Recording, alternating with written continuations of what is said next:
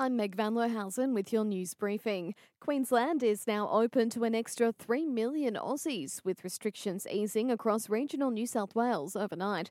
As expected, that means another round of big delays at border checkpoints. In addition, border passes are changing for the 17th time since the pandemic began. For Queenslanders keen to visit southern parts of New South Wales, police have confirmed you'll be able to travel through Greater Sydney by road or air, despite it still being classified as a hotspot. You won't be able to stop overnight though, only for essential services like petrol or food, or to manage driver fatigue. And we could see the Reserve Bank slash interest rates today to the record low of 0.1%. Ryan Felsman from CommSec says the likelihood of a November cut is high.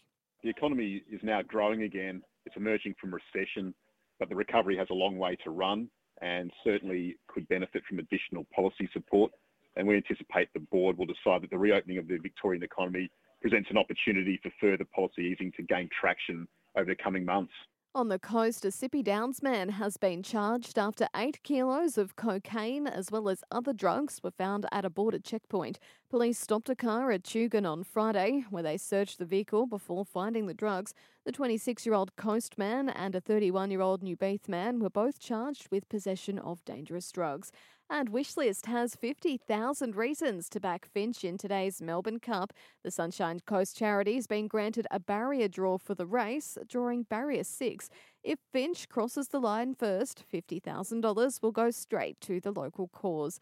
In sport and still on the Melbourne Cup, the $8 million race is just hours away, with the pandemic failing to throw the race that stops the nation off track.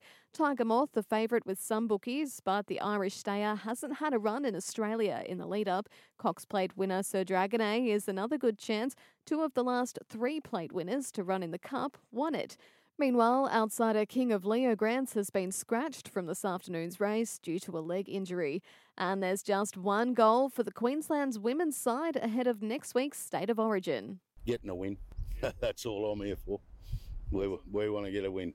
Head coach Jason Hetherington on nine there. The Maroon squad is in an intensive training camp on the Sunshine Coast this week. Sunshine Coast Stadium set to host the clash on November 13.